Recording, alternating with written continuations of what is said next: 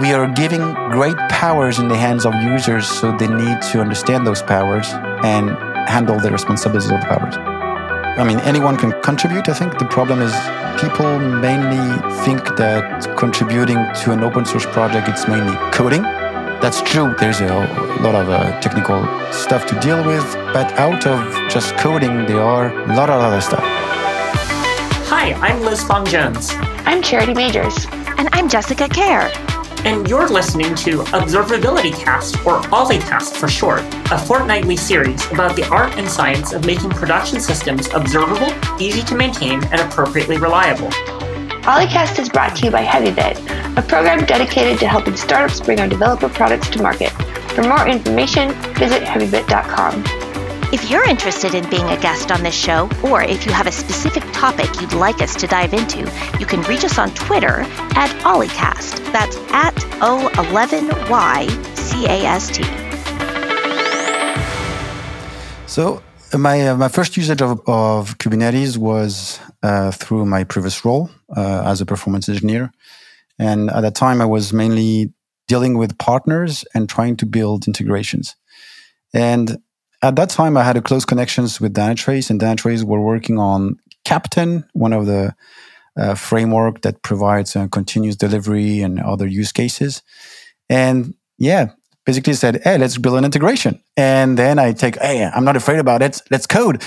and then I, I, I discover a few things. I said, "Whoa, uh, okay, that's that's different from what I experienced." And yeah, so basically, the first week was um, a lot of uh, sweating a lot of sweating, a lot of swearing, a lot of nightmare, a lot of drinking.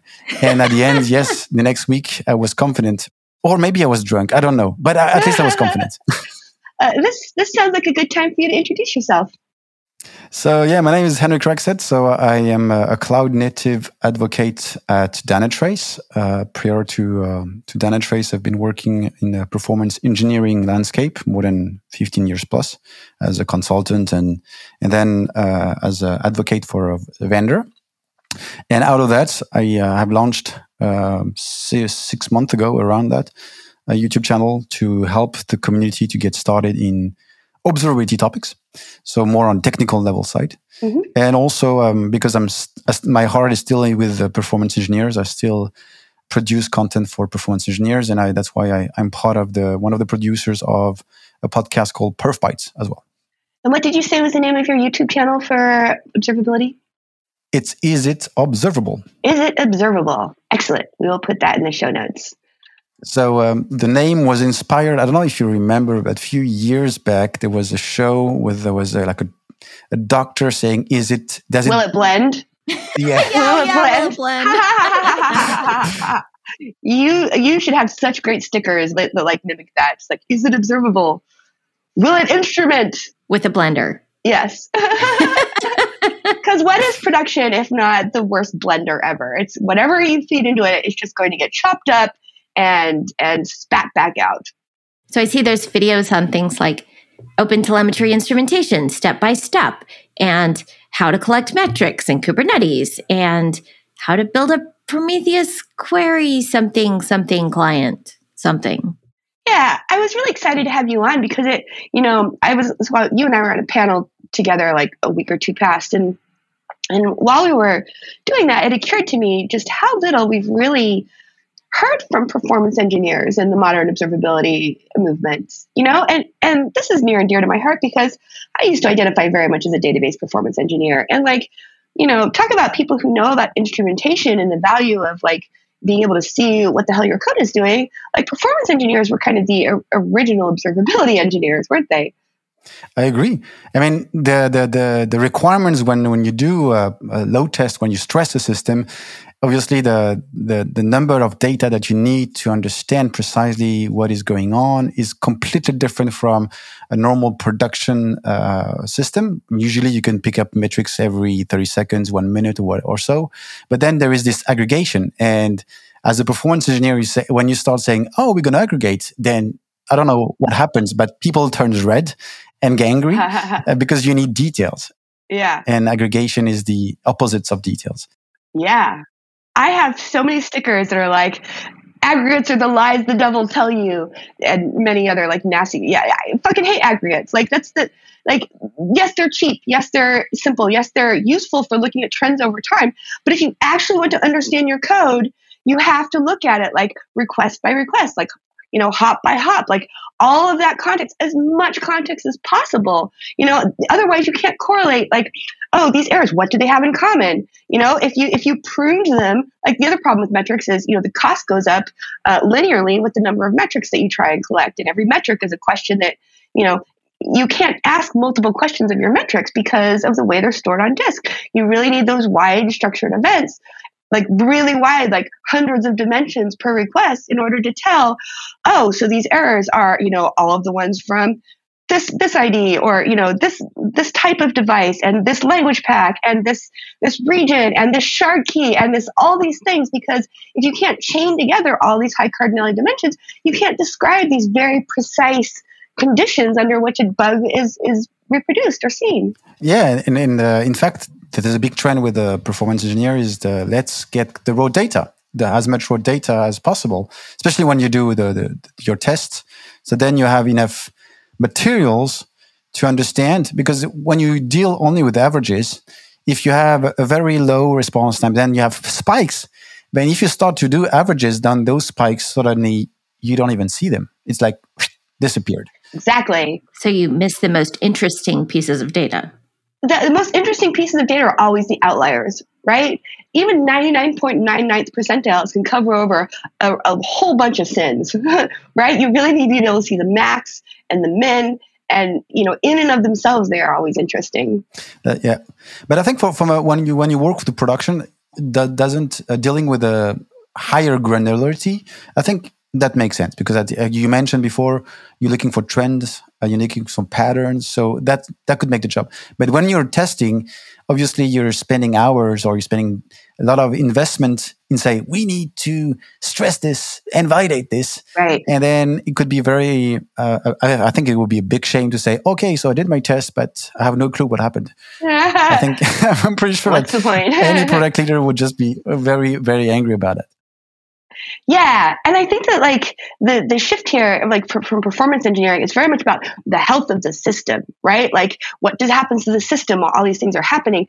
Versus observability, I think of as being very much about every single user is a test of their very own, right? And you have to look at the experience of every and users are the highest possible cardinality for the most part in in your data set, you know. But like they don't actually care if your system is ninety nine point nine nine percent up you know, if the shard that they happen to be on is down, even if it's like 0.001% of the traffic, it's it could be. And this is the thing about distributed systems. Like the more complex our systems get, the more there are these little corners lurking everywhere where, you know, for 100% of people, it sucks and it's completely like drowned in the overall like numbers and the overall statistics so you have to be able to like slice and dice by every possible dimension in order to in order to locate them and and uh, this this remind me uh, uh, a story. In fact, uh, to be honest, it was in 2003, and at that time there was few profiling uh, systems. I mean, CA Wily was there for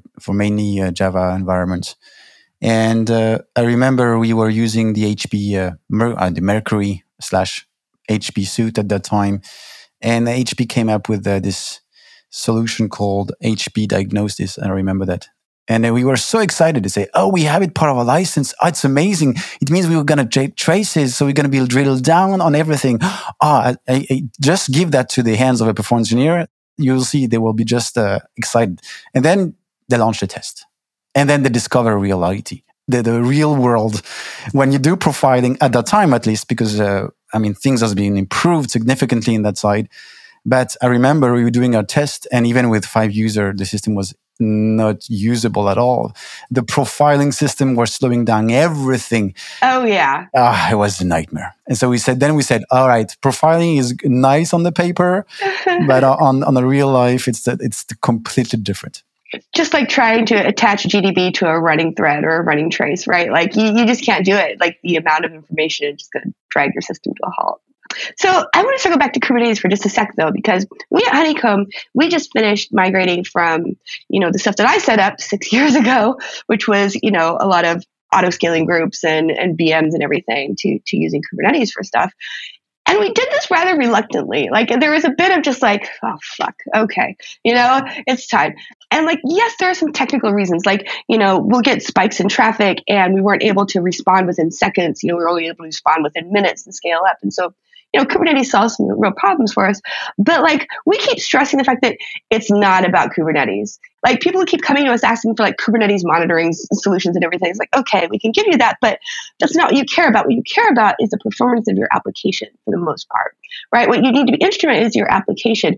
And and yes, like the under the underlying infrastructure, you know, yes, sure. But, you know, the stuff that you need to care about, this is it's your crown jewels as a company. The code that you're changing every day, the code that your users use, the code that your team is supposed to know intimately, right? You know, infrastructure should be as boring as possible, right? It's like the weather. I mean, you need to know what the weather is to know whether your car can like maybe maybe should go slower than usual and maybe that's due to like there's ice on the road. You need to know that.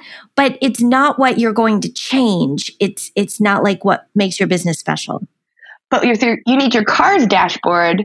You need to, you need all the information. About how fast am I going? You know, am I slowing down? Am I speeding up? You need you need you need these rich feedback loops so you can make decisions about driving the car. So you can make decisions. Exactly. Yeah, but if you were driving a diesel car since, I don't know, many, many years, and suddenly you shift to an electric car, and then suddenly you, you discover that you have to charge it every night.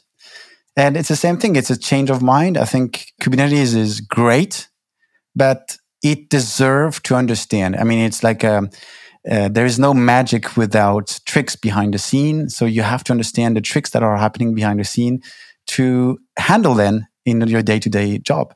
I think you make the, the good point. They are in the company, in the organizations, there are people that are mainly focused on application, users, business.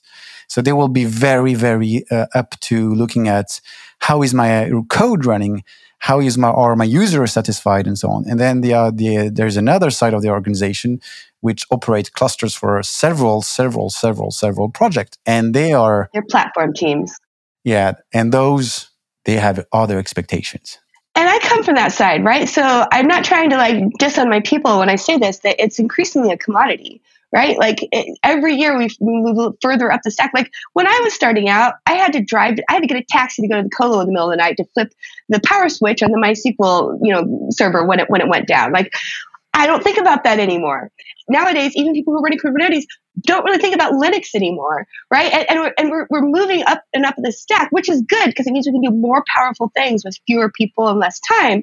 But I think it does mean that, like, if you're not solving infrastructure problems for, for the world, right? That, if you're solving infrastructure, then those, those are your crown jewels. If you're solving other business problems, it's your responsibility as a platform team to be as cheap and as boring as possible and to not get dragged down into the weeds to the extent possible, which is always the caveat, right? Like anytime you're doing something new or interesting, you will have to understand what you're doing.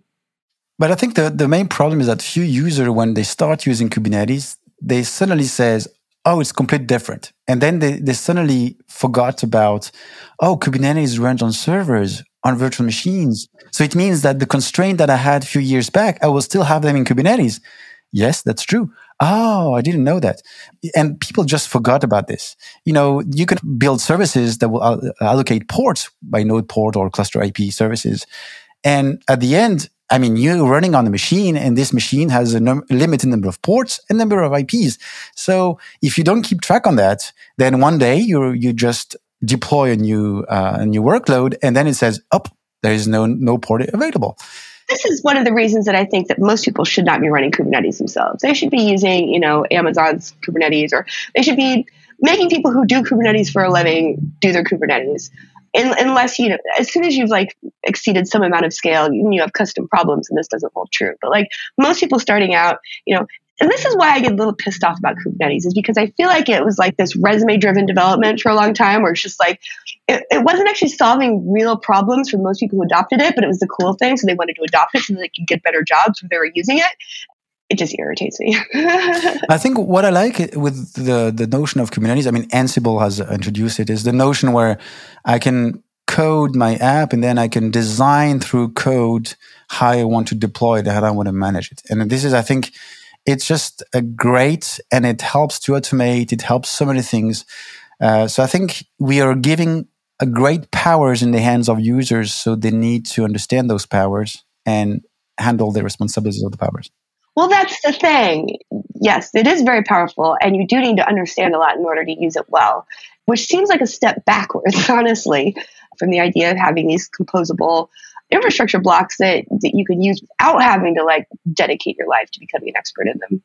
I think it's it's it reminds me a few years back when when the clouds were starting. Everyone say, "Oh, it's wonderful! Uh, yeah, everything scales automatically. It's it's less expensive. Oh, great, great, great!" And everybody was like drinking the marketing messages from fewer hyperscalers, and they were going just straight to the cloud. And then the, a few months back, they say, "Oh, in fact, it's expensive." Uh, yeah. Yeah. But at least you can take one server for an hour and just delete it. I think that's a luxury. Yeah. So it's the same thing. You need to understand the, the consequence of a, such a service and then manage the consequence of it. I completely agree. You're already one of my favorite guests because you're not scared to disagree when we say something. That's fantastic. People are always too, too quick to agree when they go on podcasts, and it's, it's, it's not good. Switching gears slightly, I saw something on your on your LinkedIn that I have to ask about. What is a Christmas performance engineer? So, I, a few years back, I started a, a conference in the name of uh, my previous employees. So it was uh, Neotys that now has been acquired by Tricentis. And we wanted to create a conference that will bring all the performance engineer. So we decided to create a conference where we name Performance Advisory Council. And we did a live event. And we said that, oh, for the live event, why don't we do a 24 hours live conference where we start from at 6 a.m. Uh, in local French time. And we start with the Australian speakers and then we follow the sun. And then we were after Australia, uh, we started with New Zealand and Australia and then India. And then suddenly we, we went to Europe. And then once we covered Europe, then we move on to uh, East Coast and, and then finish with West Coast. So we stayed 24 hours up. I was the one moderating the conference for 24 hours. Uh, in fact, a bit more. And we had 22 speakers per conferences and I moderate uh, four editions of this conference. And every edition, we we did different themes. So the first one we were a bit shy, so we did just the, we utilized the Tron theme. The second one we did uh, PAC because it was uh, the conference was called uh, PAC, so PAC. So we did PAC to the future. Uh, so that was the second edition, and then we did the third was Jurassic PAC. And last, we did uh, the Pack Heroes. So there was a the rock and roll rock, rock star uh, concert. So that was my last uh, my last event uh, with uh, with with Neotys. But where does Christmas Performance Engineer come in? When the COVID, the pandemic arrived, we thought, oh, we are losing track with our community. So let's do every month, once per month, we do um, a meetup where we organize and we uh, bring eight experts, like a roundtable, and I was moderating this. And then we were inviting people for one hour and a half, discussing about the different topics, uh, performance in IoT, performance, whatever, for user experience, whatever. And the first one was during Christmas, so that's why I changed the role just to announce the the thing. So I'm a I'm a Santa. Ah, I just saw that and immediately assumed, ah, the biggest load of all is over the holidays. So it's like a special role where all year they're preparing for Christmas load. No, no, no. It was really about uh, promoting uh, the the assets because I also changed my role for um, for uh, for Jurassic Pack. I call myself the the doctor. Got it. well, that's very cute, but disappointing. now I want this to exist in the world. Wouldn't that be cool, Jess? no, no, no, I'd rather be like a Christmas drunkard or something well, it doesn't mean you need to be performance engineering on Christmas. It's oh, so that okay. everybody gets to be drunk on Christmas. You do all the performance engineering in advance so that, you know. Oh, okay. You know, because one of my pet peeves is, is how everybody like has a self-inflicted disaster over the holidays where they're like, cool, it's after Thanksgiving. Let's freeze deploys for a month. Yeah. You know, and then they keep writing code and it all rots and depending on how much you enjoy spending time with your family over Christmas, it can be a positive to have pages to answer. oh, I'm not saying I'm not saying do stupid things. I'm not saying, you know, but like saving up all of the changes for weeks or or, or however long just guarantees that as soon as you turn everything back on, the, the worst outages of my life have all happened right after the holidays when they unfroze a, uh, you know, a freeze. Right. The thaw, that's that's kind of Jurassic Parky. What will you find in the amber in January? it's kind of Jurassic Parky. But like the point is that you shouldn't be freezing deploys. You should be thoughtful about what you merge. But as soon as you merge it, you should assume that it's going to go live quickly. You know, if you don't want to ship something, don't fucking merge it. Code freezes are one of those things that's like each individual decision of no, I'm not going to ship this now is probably not bad, but in aggregate, it's bad. But the, the code freeze, I remember that was mainly when we were dealing with waterfall. I, I never, I did, I don't remember seeing code freeze. Oh, people still do it. Oh, they totally do it. Everybody still does it. Okay. Especially for, you know, between Christmas and New Year's. Two weeks there, like almost everybody does code freezes. Oh, also, like, like before a big release, they'll do a code freeze. Yeah. Yeah. And I want to reiterate, I'm not saying keep like deploying like anything and everything. I'm just saying that, you know, it rots. It rots when it's in the code base and it's not live. You should assume that whatever is checked in to git is live, like within within minutes, an hour at most. Right, right. And and if it's gonna rot on your branch too, but then you know it's rotted. You know it's rotten. You treat it with the appropriate care. You get it code reviewed. You you know and and part of why this is so so bad i think is because it encourages so many bad habits around deploys in general because it encourages you to batch a bunch of things up. That's terrible. You should be deploying one person's changes at a time right? So that you can tell what actually happens so that you can roll back or you know like otherwise it breaks and you're like okay 13 people committed to this. Now everyone's afternoon gets ruined while we like yeah and you can page all of them and they'll all be like uh, it's probably somebody else's. Or almost worse they'll all jump in and then they'll all like blow their entire afternoon. Like 15 people just like lost an entire workday because one person's change didn't didn't work. Yeah. Also i really I really feel like CI/CD, like I'm trying to like like drive this that you know CI/CD does not stand for continuous delivery anymore. It stands for continuous deployment. Because what the fuck is the point of CI? What the fuck is the point of continuous integration if you're not preparing it to be into production? And don't say, well, we can deploy at any point. That's bullshit. You know it. You, you know that you don't know if it works or not until it's in production. Like it should be automatic. You know, I love that quote that shipping is the heartbeat of your company, and it should be as regular and as boring and as automatic and as not a big deal as a heartbeat. Like it should just it should happen in the absence of action, right? You merge, it happens. You shouldn't need somebody to go, I'm going to deploy now, trot, trot, trot, see what, you know, like that. That's just such an anti pattern. I don't understand why people are still doing it in this day and age. Beware, I'm pressing enter. Beware. the key press that brought down the world. Let's talk about open telemetry and what it means to be a good contributor to the open source ecosystem. I think it really depends on the. I mean, anyone can con- contribute. I think the problem is the people mainly think that contributing to an open source project it's mainly coding many technical aspects. Yeah. That's true. We there, there's a, lot of uh, technical stuff to do to deal with but out of just coding there are a lot of other stuff um, i mean documentation. I mean look around. There is a lot of open source project. I think where the documentation I think could be really improved to uh, increase the adoption. So people doing the really good documentation could help a lot of projects. Also, uh, providing training uh, content, helping customers to adapt. Uh, so I think it's just not about only technical stuff. And it's not only the documentation on the site, it's not only the official OpenTelemetry, for instance, documentation. Your YouTube channel with videos about OpenTelemetry is contributing to OpenTelemetry. When I, I first uh, made a step in OpenTelemetry, uh, my first reaction is say, okay, so which repo? Because when you just look at OpenTelemetry, there is one repo for every single uh, agent. And then there is the open OpenTelemetry collector. Then there's another one for the operator. And then you start, you say, okay, okay, okay, okay, okay, where I'm going to start?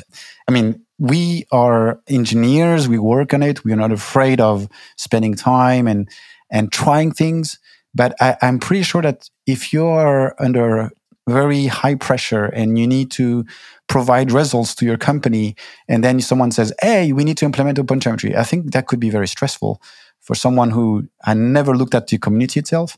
So I think we need to have people helping. Yeah. Because I think open OpenTelemetry is, is uh, awesome to have a standard where company can rely on a standard, which means if today I instrument my code and I decide to use one of the observability backend vendors of the market and three years later I said, oh, there's a new one I want to change, then the effort of changing is very minimal. And I think that's great news.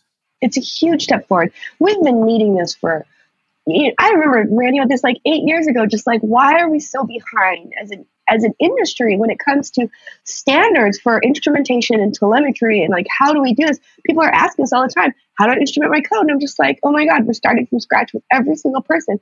Because they've all like been kind of brought up on the lie that automatic instrumentation will save their life. And it won't. Right? Auto instrumentation is about as good as automatic commenting for your code. It's not nothing. Yeah it doesn't translate intent. It, it'll like get you to the hospital, but it, it won't like apply the fibrillator. Yeah, it's not targeted. It's not you as an engineer. You know when you're writing the code, you know what matters. You know why you did it. You know what's going to be useful to you debugging. You know five years from now, and you have the capability right there to capture that original intent and embed it in your code for future generations to to like love you for it. And and like uh, relying on automatic instrumentation, it's just a very blunt instrument. It's a great one for getting started, for bootstrapping, whatever, but it's a blunt instrument that will never actually like translate your intent into code. I agree, and I think this is what I I, I tried to to look for materials. I didn't find any any materials that were sort of utilized so far uh, as a method within organizations because again the project is still new but I think it would be great to have process for companies saying, okay, first I'm doing some testing. My app is not in production. So let's instrument at least my test cases. So then when I do my testing, I can at least look at the distributed traces that have been produced. Do I have any details to help me to troubleshoot my issues related to my tests? And then, then you, you adjust, you improve. And I think that will be I, I try to find a way of saying, let's have at the end of a CI or a pipeline, calculate like a software tracing coverage. Say, part of all the tests that you had, you had 90% of distributed traces generated for your test cases. And normally you, the test cases should be at least covering most of the risk, most of the areas of your application. There will be a way of at least before moving on to production to be able to find a way of keeping track on how, how good you are in instrumenting uh, your applications. Because I think now, like you mentioned, we all start with inst- uh, automated instrumentation agents, which are great. But again, those will only be instrumenting existing frameworks. But then potentially out of the framework, you have a very critical method that your business is doing to calculate, I don't know, prices or I don't know, uh, payment methods or a risk uh, level of a customer. And yeah. maybe you would be interested to also instrument that part because if it fails, then in terms of business or risks for the company, it, it's much higher than just keeping track it's huge. Uh, on, on, I don't know, if my uh, HTTP method has been open or not. You know, you know what I mean? Yeah. yeah, no, no, totally. I feel like there's a split between, you know, black box monitoring of that type it's very much it, it, reflected the, the division between dev and ops right? You got developers who write the code you got ops people who run the code. And so they all they can do is sit in the outside of the house knocking on the door going are you okay? Are you okay? Are you okay? How's the weather in there? How's the weather in there right? When what you need is to blend those and to be inside the house going okay, here's where the furniture is, here's where the doors are, here's what's important. And also, I think the the, the moving to uh, to the metrics, I think I'm really excited about metrics and going through uh, OpenTel with metrics because it's now we are able to, of course, metrics we've been uh, ingesting metrics since years and ages. I mean, we are used to that, but we are starting to include since maybe six years more context to the metric. Yes. So then the metric itself is not just a, a, data point on a graph. It has more meaning. And I think being able to produce metrics on the code level to attach it to a specific context to a code execution, mm. I mean, that is just amazing. You will then uh, use the data differently. I agree. Although I think that, that honestly, metrics are a very mature technology. They've been used in production for like, you know, what, 30 years now. And I feel like we've really kind of come to the end of the road in terms of innovation with metrics. And I think that the future is really about you know, wide events, which, you know, you append a couple of structured fields and now you've got traces, you know, where they bundle up all that context. Because of how metrics are stored on disk, there are limitations to like how much cardinality they can they can afford. You know, capturing tags is incredibly expensive. The cost goes up linearly when you're adding more metrics. You know, I just think that it's kind of a it's a dead end of a data model at this point. And I, I'm really looking forward to seeing more we do. I like that trend about including more context in the metrics in order to hook it up with the corresponding traces and spans. Yeah. Because I want to know when I turned this particular corner, was it wet? And Open Telemetry does this with the resource. Yeah, and then you can just search by by your trace ID, and then you get the metrics attached to it. So then I want to, I don't, I want to see a particular trend related to uh, I, let's say I have a, a, range of trace IDs and then I search for that. Then I get the distribution of the metrics related to this. I mean, I see a lot of uh, useful implementation where I have a, a, bunch of people that had problems. So I, I extract all the W3 traces and then I search for the metrics related to this. That will be a way of just boom. Yeah, but see, if the metric is embedded in the trace, then, then it's basically just a key value pair in the event. Yeah. And for that, two thumbs up what I'm against is like the metrics that are disconnected from the connective tissue of the event. No, no, it needs to be connected. Okay, then we're completely on the same page. Okay, okay, yeah. Metrics in wide events of I'm turning this corner, I emit the event, I include whether it's wet. Exactly. And then I don't have to have a detailed weather report for every corner. Exactly. Yeah. And I think this is where people get confused because when I've tried to be very clear, whenever I say the word metric, I'm talking about the number with tags appended and not the event because otherwise people get really confused before we run out of time, though, I, I, wanted to talk about this in a slightly different angle, which, you know, the thing I was ranting about on Twitter last week, which is just that certain members of the open telemetry, you know, a lot of vendors have gone all in on, on OTel, like, like us, like Lightstep, like, you know, New Relic, like Splunk. And, you know, it should be better for everyone because if you instrument your code once, then with just a couple of, you know, config tweaks, you should be able to try out different vendors, right? This is great for people. You don't have, you don't have to suffer vendor lock-in, right? You, you get to try out different vendors. You get to make them compete for your business on, on functionality and, and effectiveness. But the problem is right now datadog is the main offender where they're telling their people that you know it's deprecated that it's not stable that it's not good first of all these are integrations that were based on the datadog integrations which they announced with great fanfare like two or three years ago they're like our integrations. And now they're telling people behind closed doors not to use them, that it's not safe.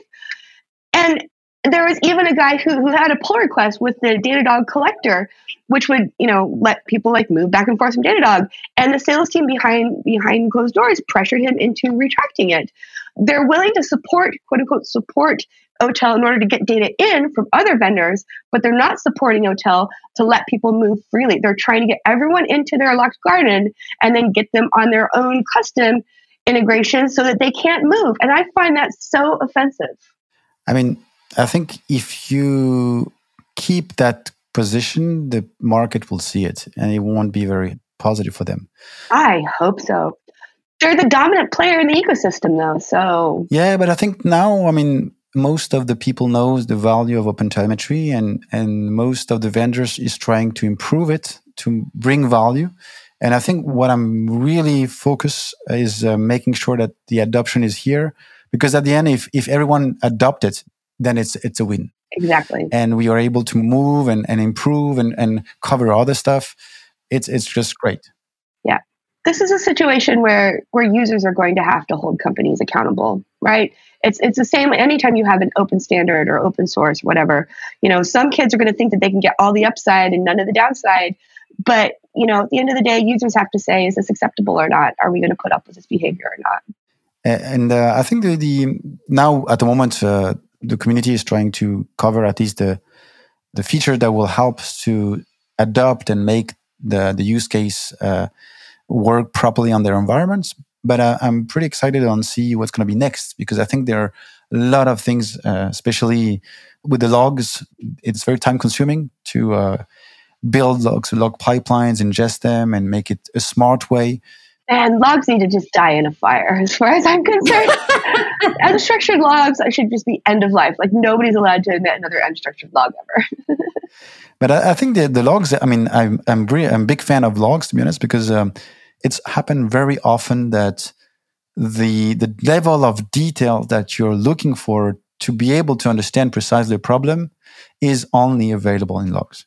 Uh, yes, well, that, that's that's not like you like logs going forward. That's like you like logs in the past. That, I mean, is it impossible to put that detail in traces?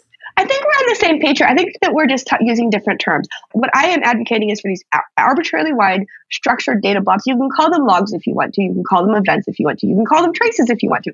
I don't care. What matters is they're arbitrarily wide. They've got lots of context and it's oriented around the request of the user, right? And you know, if you're going to do that in all an unstructured way, that's just going to be a tire fire. It's going to be a mess, right? It's got to be structured. And as soon as it's structured, I kind of don't call them logs because I associate logs so much with unstructured strings, I guess. So this is probably just a terminology confusion. That's true. And I think the, the main problem with um, the, the logs, I mean, I've been using FluentD. Then I looked at FluentBit and I said, oh, it's not the same way of building pipeline. I mean, it's almost the same way, but you have to sort of relearn or look at the new plugins available. And then I looked at Stanza. Mm-hmm. And Stanza is another approach. And then and say, well, yeah. So I think if Stanza is going to be part of uh, the collector, so if collect the OpenTel collector brings an agent that will be the standard, oh, that will just make my life easier. Yeah. I don't have to uh, one day doing, oh, I'm in bare metal, FluentD is better. Yeah. Now I'm in, in Kubernetes, I need to use FluentD or FluentBit. And then, and then people just become crazy because they have to manage yeah. different format, different things. It's, it's just crazy. Yeah. Meanwhile, open telemetry being part of a larger community, this is where the innovation is going to happen. Completely. I mean, open source, for me, if you want to do innovation today, you can do it in your basement in the dark and then come in the, in the sun and say, Hey, I come up with this. And then you wait for feedback. And then suddenly you realize after two weeks that what you did during two weeks in your basement was wrong. I think with the, when you do with open source, first of all, you're not in the basement anymore. You're open with other people. You discuss and you can have instant feedback from someone says, Hey, I've been working on this. You should not do this and do it differently. And I think that's a way of improving the framework in a very fast way and an efficient way. And I think being part of an open source is a way of being always aware of what happens, what would happen soon, or maybe in one year.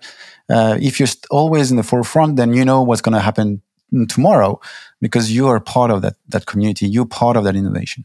Right. Nice. Well, that was quite a pitch for open source. I think we should leave it there.